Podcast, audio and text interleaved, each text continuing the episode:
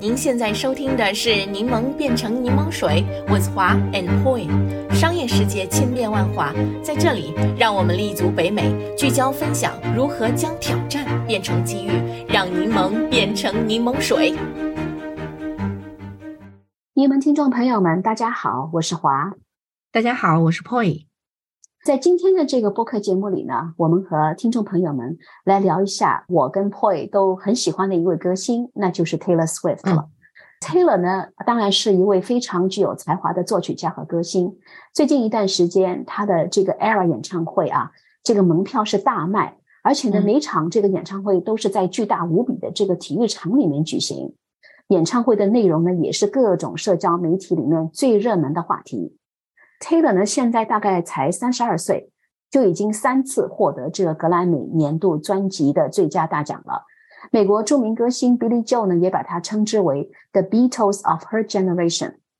啊，这个这个称赞还是挺厉害的，非 常厉害。嗯，对对对。但是呢，在我们今天的这个节目里呢，我们就不谈他的歌曲和他的艺术成就了，而是来聊聊他的这个商业头脑。如果说 Taylor 是一个充满智慧的这个女商人，我觉得是一点都不过分的。没错，熟悉我们节目的听众朋友们都知道，其实我们之前也聊过很多的名人，啊，比如说像那个 Victoria Beckham，还有那个蕾哈娜，还有金卡戴珊等等。因为这些名人呢，他本身就是个人品牌打造的教科书嘛，围绕着名人本身形成的这种利益团体呢，就堪称是一个商业王国。不管是成功与否吧，都是非常值得我们好好研究的。而且他们自己呢，就是那个产品，或许是他们的才华，或许是他们的八卦，总之是有人买单，这样就构成了专属于他自己的这个商业王国。那再看看 Taylor 这些年啊，非常稳健的发展，而且虽然他很年轻，但是其实已经火了很长时间了，绝对是有他的过人之处的。我看这几天他就因为做了一个非常好的商业决策，而成为这个商业的头条新闻了。嗯。大家都知道啊，就是啊，许多名人，包括像我们大家熟悉的这个影星 Matt Damon，啊，橄榄球巨星 Tom Brady，啊，他们都在去年年底的时候呢，就卷入了 FTX 的这个破产的混乱局面。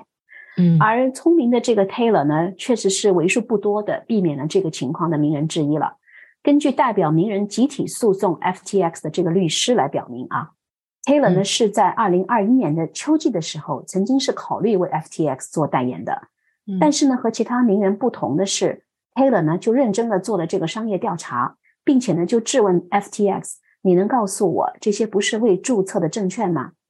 正是 Taylor 这种非常敏锐的商业直觉，也就避免了他陷入因为这个 FTX 破产而带来这个名誉和金钱的损失。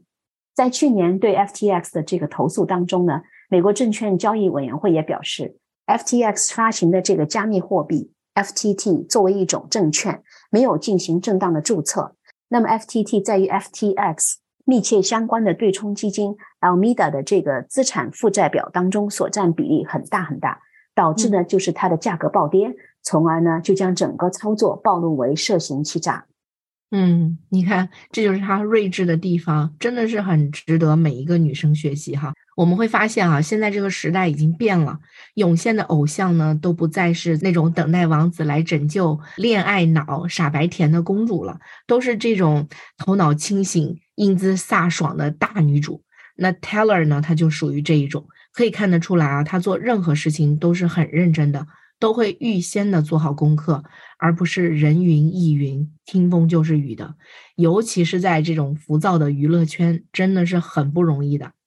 我想这应该跟他的家庭教育是有很大关系的。据说 Taylor 的爸爸以前在金融领域也是从事这个投资工作的，因此家庭的环境也让他从小耳濡目染。不过，更加难能可贵的是，Taylor 他不只是在旁边关注着，他更多的是身临其境的去好好学习，了解复杂的财务细节，学习做生意必须清楚的这些财务啊、谈判啊、合作关系啊、赞助交易啊等等等等方面。我们经常听说很多名人被他们的经理和经纪人坑害，其中很大部分原因。就是因为他们没有直接参与到复杂的业务管理里面去，因为很多的演艺明星，包括很多从事这种艺术工作的人，都容易有那种想法，就是哎呀，我看到数字就头很大，我就负责唱好歌、演好戏，剩下的事情交给你们，不要来烦我。但是这样做其实是很危险的，很多时候啊，连亲爹亲妈都是不可信的。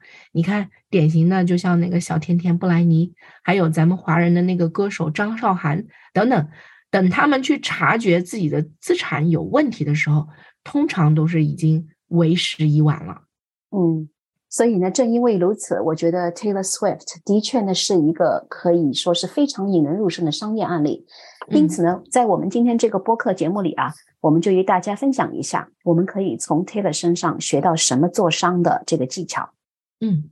第一呢，很重要的一点就是在别人了解你之前，首先要非常清楚的知道自己的这个市场定位、观众群以及是否有市场价值的好东西。Taylor 呢是出生在宾夕法尼亚州，十三岁的时候呢，他就说服了这个父母，将全家搬到乡村音乐之都 Nashville，下决心要成为一名乡村歌星。一开始的时候呢，Taylor 在这个 Nashville 也是挨家挨户的拜访音乐唱片公司，而且呢是一家一家都被拒绝了。不过当时年仅十三岁的这个 Taylor 并没有被吓倒，他开始自己创作音乐，并且呢经常在这个 Nashville 的这个酒吧里面表演，希望呢就是被唱片公司发掘。后来呢就是一个比较大的唱片公司，它的名字叫 RCA，首先发现了这个年轻的 Taylor，但是呢有一个问题。RCA 呢，就是不想让他成为一名乡村创作型歌手。根据他们公司的这个市场调研的数据啊，就是当时的数据，乡村音乐呢，当时在年轻听众的这个数量正在下降。于是呢，他们就想把 Taylor 打造成那种像你刚才提到那个小甜甜布兰妮的那种少女流行歌手了。Taylor 呢，当然也是就拒绝了 RCA 的这个提议。像他这样刚刚崭露头角的这个歌手，能够拒绝唱片公司。这可是闻所未闻的。Taylor 呢，也在后来的这个回忆中说：“我不只想成为另一位女歌手，我呢，希望自己能够成为一个与众不同。我希望他们能够将我视为音乐家，通过我的音乐来判断我，而不是用我的年龄来决定我应该做什么。”在 Nashville 放弃和一个大唱片公司签约，不是一件很受欢迎的事情，但是当时我还是决定这么做的了。嗯。这真的很了不起啊！我们都看过很多新闻，说，比如说某某当红明星因为不听话就被经纪公司雪藏的这个新闻哈。所以可以想象，以他那个时候的年纪和地位，能够用这样的勇气和魄力去拒绝，真的是很不容易。所以后来 Taylor 也没有和 RCA 续约，而是转投向了一个新开的叫做 Big Machine 唱片公司。对。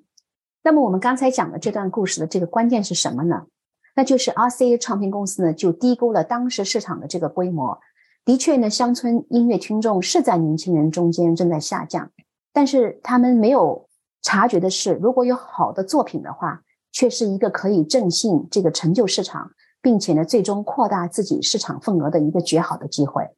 嗯，没错啊，我觉得还有另外一个典型的例子哈，就是 Uber。正如硅谷著名的投资人 Bill Gurley 他在二零一四年的一篇文章里面分享，就说，在 Uber 刚刚创立的时候，许多行家也都大大低估了 Uber 的市场机会。为什么呢？他们的市场预测啊，通常都是以当时的市场规模作为这个 benchmark，那以为。Uber 抢占的仅仅是现有的这个存量市场，也就是现有的出租车市场，但是没想到 Uber 的出现会为出租车市场带来更大的潜力，挖掘了很多新的机会。因为 Uber 它有卓越的技术，可以让的士的覆盖率。高出普通出租车的十倍，平均等待时间啊缩短到不到五分钟。移动手机的地理定位呢，又能使任何人几乎可以从任何地方叫到车，支付也是非常的方便，通过手机就可以完成。这就意味着顾客甚至可以不需要携带现金。他们的评级系统不但能够确保服务质量，也意味着 Uber 比出租车更加的安全。所以说啊，这就是。什么叫做认知者偏差？哈，人们通常认为他们所看到的就是事实的全部，但是很多时候是因为自己的认知不够而看不到更多。这也是为什么我们需要大量的阅读和学习，跟不同的人交流碰撞，然后要以虚怀若谷的心态去吸收别人的建议，为的就是拓宽我们的认知边界，做出更正确的决策。嗯，的确如此。当你有好的这个产品或者 talent 的时候啊，公司一定要把眼光放远，知道如何运用这些优秀的产品去获取更大的市场。那 Taylor Swift 呢，就是一个好的产品可以拓展市场的一个经典故事。而当时年纪才十三岁的这个小 Taylor，已经比唱片公司先看到了他自己的这个市场潜力了。第二点呢，我觉得 Taylor 是真正理解如何运用社交媒体做营销的。数字时代呢，使得在全球建立在线社区已经成为非常大的可能了。那对于企业来说呢，这也就为他们建立了客户和用户之间的这种沟通；而对于艺术家来说呢，这为他们创造了和粉丝经常交谈的这个机会。从二零零零年到二零一六年，在 Taylor 刚刚成为明星后的第十年里，他呢就是那个 Tumblr 的这个铁杆粉丝，他在 Tumblr 上。与粉丝的这个互动的次数多达两万七千多次，这对于一个明星来说是一个非常惊人的数字啊！啊，然后呢，贴了也是经常的点赞啊、评论呐、转发粉丝内容，甚至还和粉丝互相开玩笑，这样呢，就省粉丝觉得他就是他们其中的一员。后来呢，就是随着这个 TikTok 的崛起啊，贴了也是经常出现在 TikTok 上面，并且呢，时常评论他粉丝的这个 post。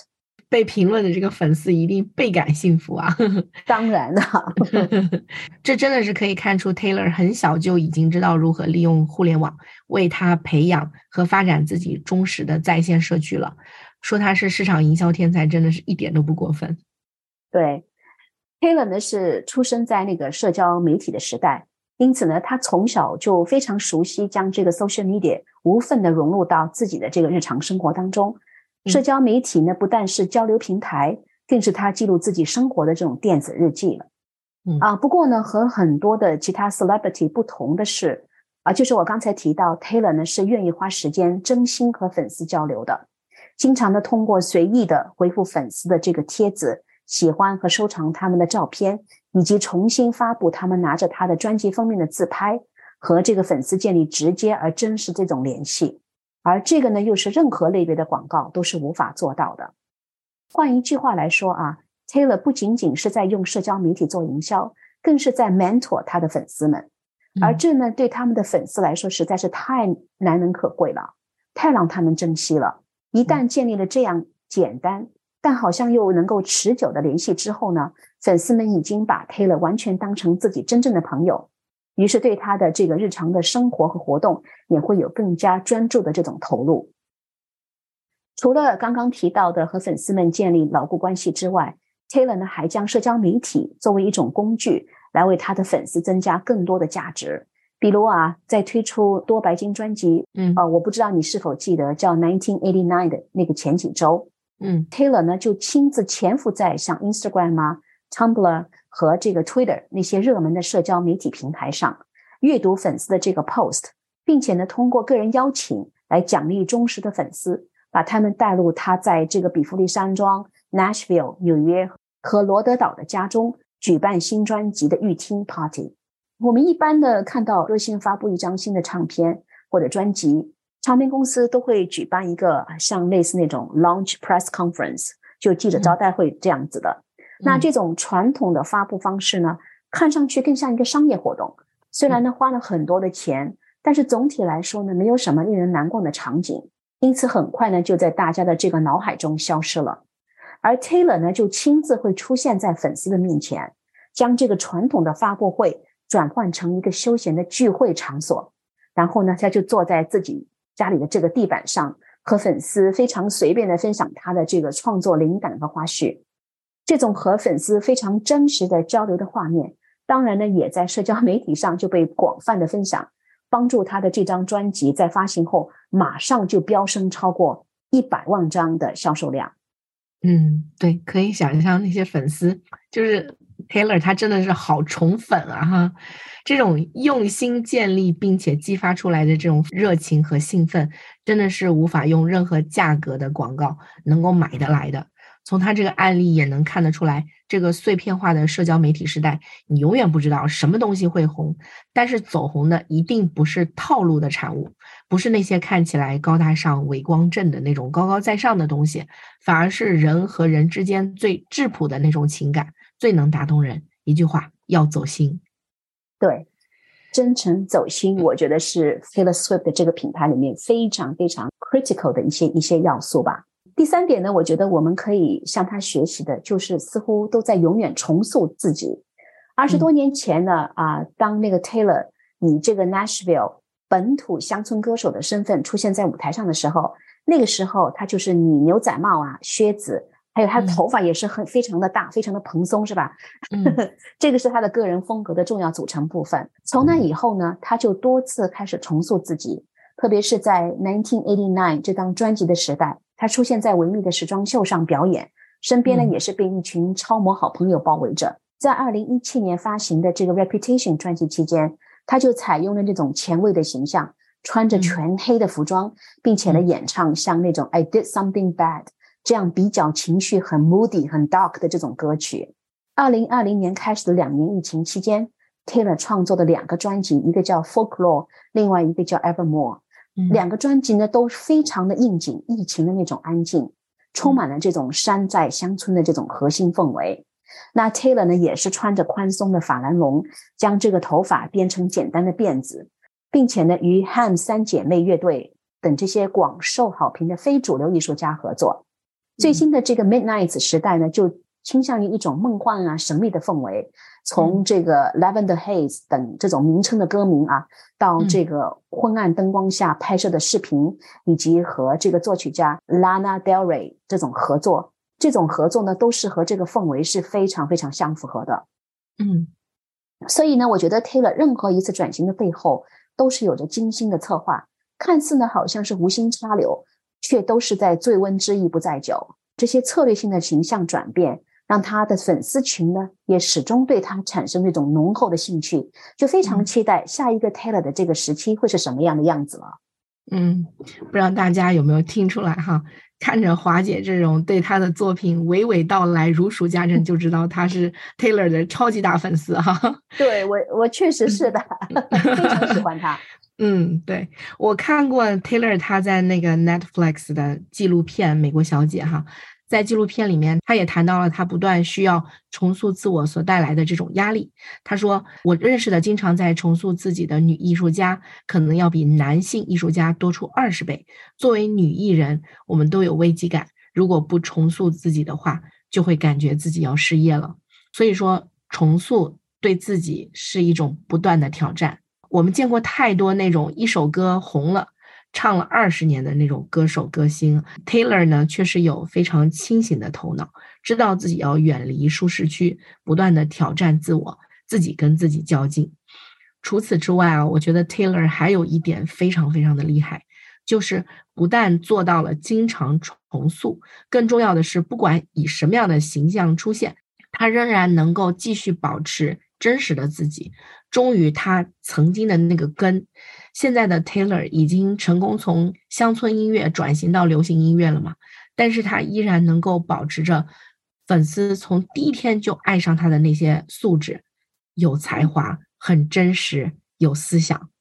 对，这点其实要做到是非常不容易的。第四点呢，我觉得就是 Taylor 最有特色的一点，也就是他沿用了这个 Marvel 漫画所一直采用的一个聪明的策略，那就是玩这个彩蛋游戏。我想我们的听众朋友们也一定看过不少有这个 Marvel 制作的 superhero 的这种电影吧？